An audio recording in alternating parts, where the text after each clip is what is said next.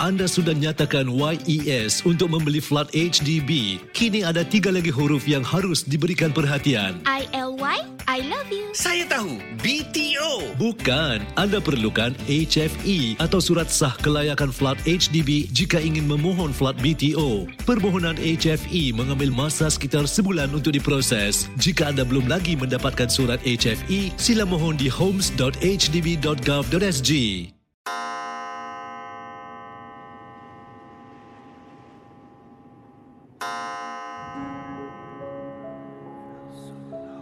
Selamat datang para pendengar misteri jam dua belas. Anda diundang bertemankan saya, Safwan Syah dan Adi Rahman, setiap malam Isnin hingga Jumaat, berdetik selepas dua belas tengah malam. Kisah-kisah misteri anda akan kami kongsikan. Ingat,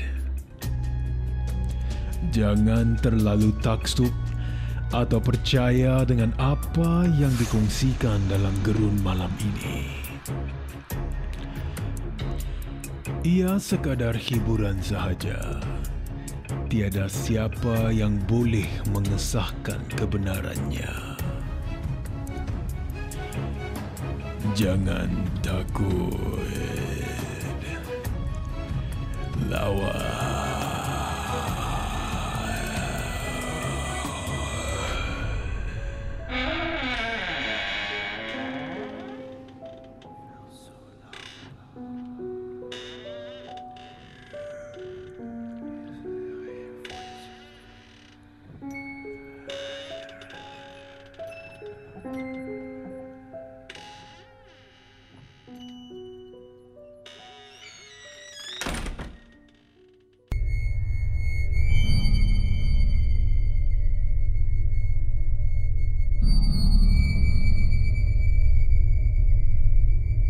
Selamat malam Safwan dan juga pendengar misteri jam dua belas. Kisah Harun yang saya nak kongsi pada malam ini berlaku baru-baru ini juga kepada diri saya. Dan untuk pengetahuan semua, sejak kecil Harun ada kelebihanlah untuk melihat alam gaib, dan semakin meningkat usia ni biasanya kita dengar cerita kita akan hilang. Ya, kita akan hilang kurniaan ini. Tapi semakin saya menua, semakin saya meningkat usia, masih lagi tetap sama. Saya boleh nampak benda-benda ini di alam mereka. Tetapi tak kerap sangatlah kalau dibandingkan ketika saya masih kecil dahulu. Apa yang kita nampak dalam filem, ya, dalam filem hantu, ada cebisan di mana filem itu dapat gambarkan bagaimana kita, ya, bagaimana kita boleh nampak benda ini. Tetapi tak semuanya yang berniat jahat untuk mengganggu Safwan. Ya, mereka kadang-kadang hanya ada di sana sahaja sebab mungkinlah itu tempat mereka, kan. Mereka berada di dunia ini lebih lama daripada kita. Jadi apa yang berlaku, katanya Harun, saya ini bertugas sebagai seorang pihak polis. Ha, saya seorang pihak polis di Singapura dan saya ditugaskan untuk buat rondaan ke tempat-tempat yang ada dalam rancangan ataupun dalam planning, ya, rondaan kami. Biasanya kami akan lakukan perkara ini bertemanlah. Ha, pada waktu malam memang harus berteman. Dan apa yang berlaku malam itu, saya bersaing dengan lagi satu teman saya ini yang dah biasa, ya, yang dah biasa dengan perangai saya. Dia tahu yang saya ni boleh nampak dan dia pun dah tahu kalau saya nampak apa-apa, jangan katakan apa-apa, suruh saya jalan sahaja. Ya? Dia suruh saya beritahu dia untuk jalanlah. Jadi katanya Harun dalam kiriman ini, kawasan yang kami pergi untuk buatkan tugas, untuk kita laksanakan tugas ini, kita meronda di kawasan-kawasan yang gelap. Ya, kawasan-kawasan yang selalulah, ya, dipercayai pada waktu malam ada sahaja orang-orang seperti untuk orang-orang yang suka buat paranormal hunting, ya, suka ceroboh masuk ke dalam. Seperti taman, eh, kalau taman ni biasalah ada taman yang tak dibenarkan untuk orang masuk, orang awam terutama sekali untuk masuk pada waktu-waktu yang tertentu. Jadi nak dijadikan cerita, Harun dengan kawan saya inilah kami pandu kan di salah satu kawasan di daerah utara Singapura. Dan kami buat pemeriksaan. Ha, kami buat rundaan kalau ada nampak orang ceroboh masuk di kawasan larangan ataupun tidak. Dan kalau ternampaklah aktiviti-aktiviti yang tidak dibenarkan, kita harus menanganilah masalah itu. Ya, katanya Harun. Jadi bayangkan saudara, bila saya dengan kawan saya ini berada di dalam kenderaan, saya dah nampak tau. Saya dah nampak benda itu dan saya ini dengan cepat suruh kawan saya pandu ke tempat yang lain. Seperti mana saya katakan, ya, kawan saya tahu yang saya ini boleh nampak. Jadi bila saya dah ternampak benda tu, saya pun kata, eh, uh, kita pergi tempat lain lah. Ya. Dia pun faham, dia pun pandu pergi ke tempat lain, tak banyak soal. Ya, kita keluar daripada kawasan sana, Safwan.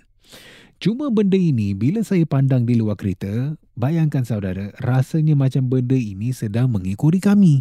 Ya, benda yang saya nampak, makhluk yang diberi nama Pocong.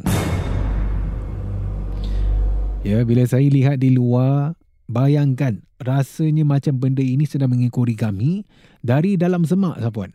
Sebab suasana di luar dah gelap gelita. Dan dari pandangan mata, saya nampak macam ada kelibat benda putih lah muncul dalam semak tu. Ya. Sedang kereta kita bergerak, ya, kita berpandu ke tempat lain. Benda ini saya nampak macam dia muncul, dia muncul, dia timbul dan sebagainya. Tapi nasib baik malam itu saya berteman kan. Tapi yang seramnya Safwan, rasanya macam benda ini ingin menarik perhatian saya.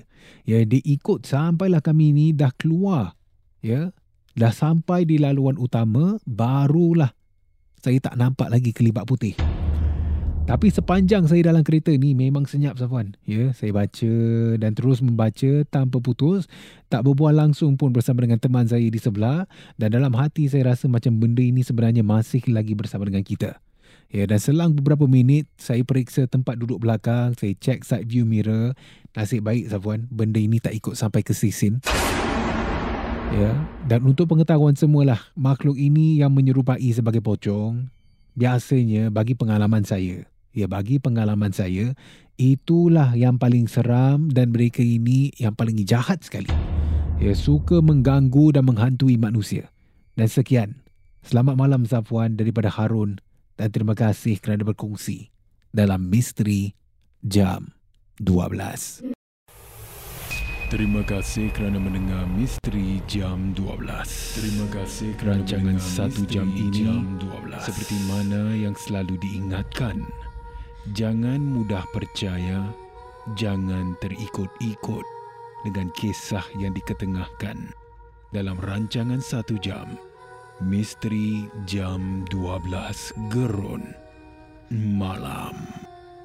Sehingga kita jumpa lagi di dalam satu lagi malam.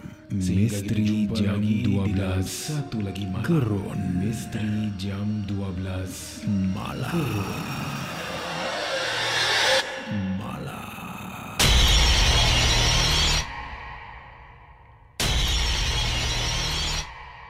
Jika anda ada sebarang kisah-kisah seram, kisah-kisah misteri, boleh kongsi bersama saya Safwan Syah di WhatsApp Ria di sembilan tujuh lapan enam lapan empat enam empat dan juga anda boleh hantarkan di Instagram Safwan Syah ataupun menerusi email rasmi kita di m j one two at mediacom dot com dot s g. Bang Haji, umur dah dekat tujuh puluh tahun tapi masih lagi kuat angkat barang pasar. Apa rahsia Bang Haji? Saya minum dua gelas susu Marigold H L sehari. Itu kira-kira dua puluh gram protein lah. Satu di antara empat rakyat Singapura berusia lima puluh tahun ke atas mengalami sarcopenia, iaitu kehilangan jisim otot secara perlahan. Amalkan senaman serta diet dengan protein seimbang. Atasi sarcopenia dengan dua gelas susu tinggi protein Marigold H L setiap hari.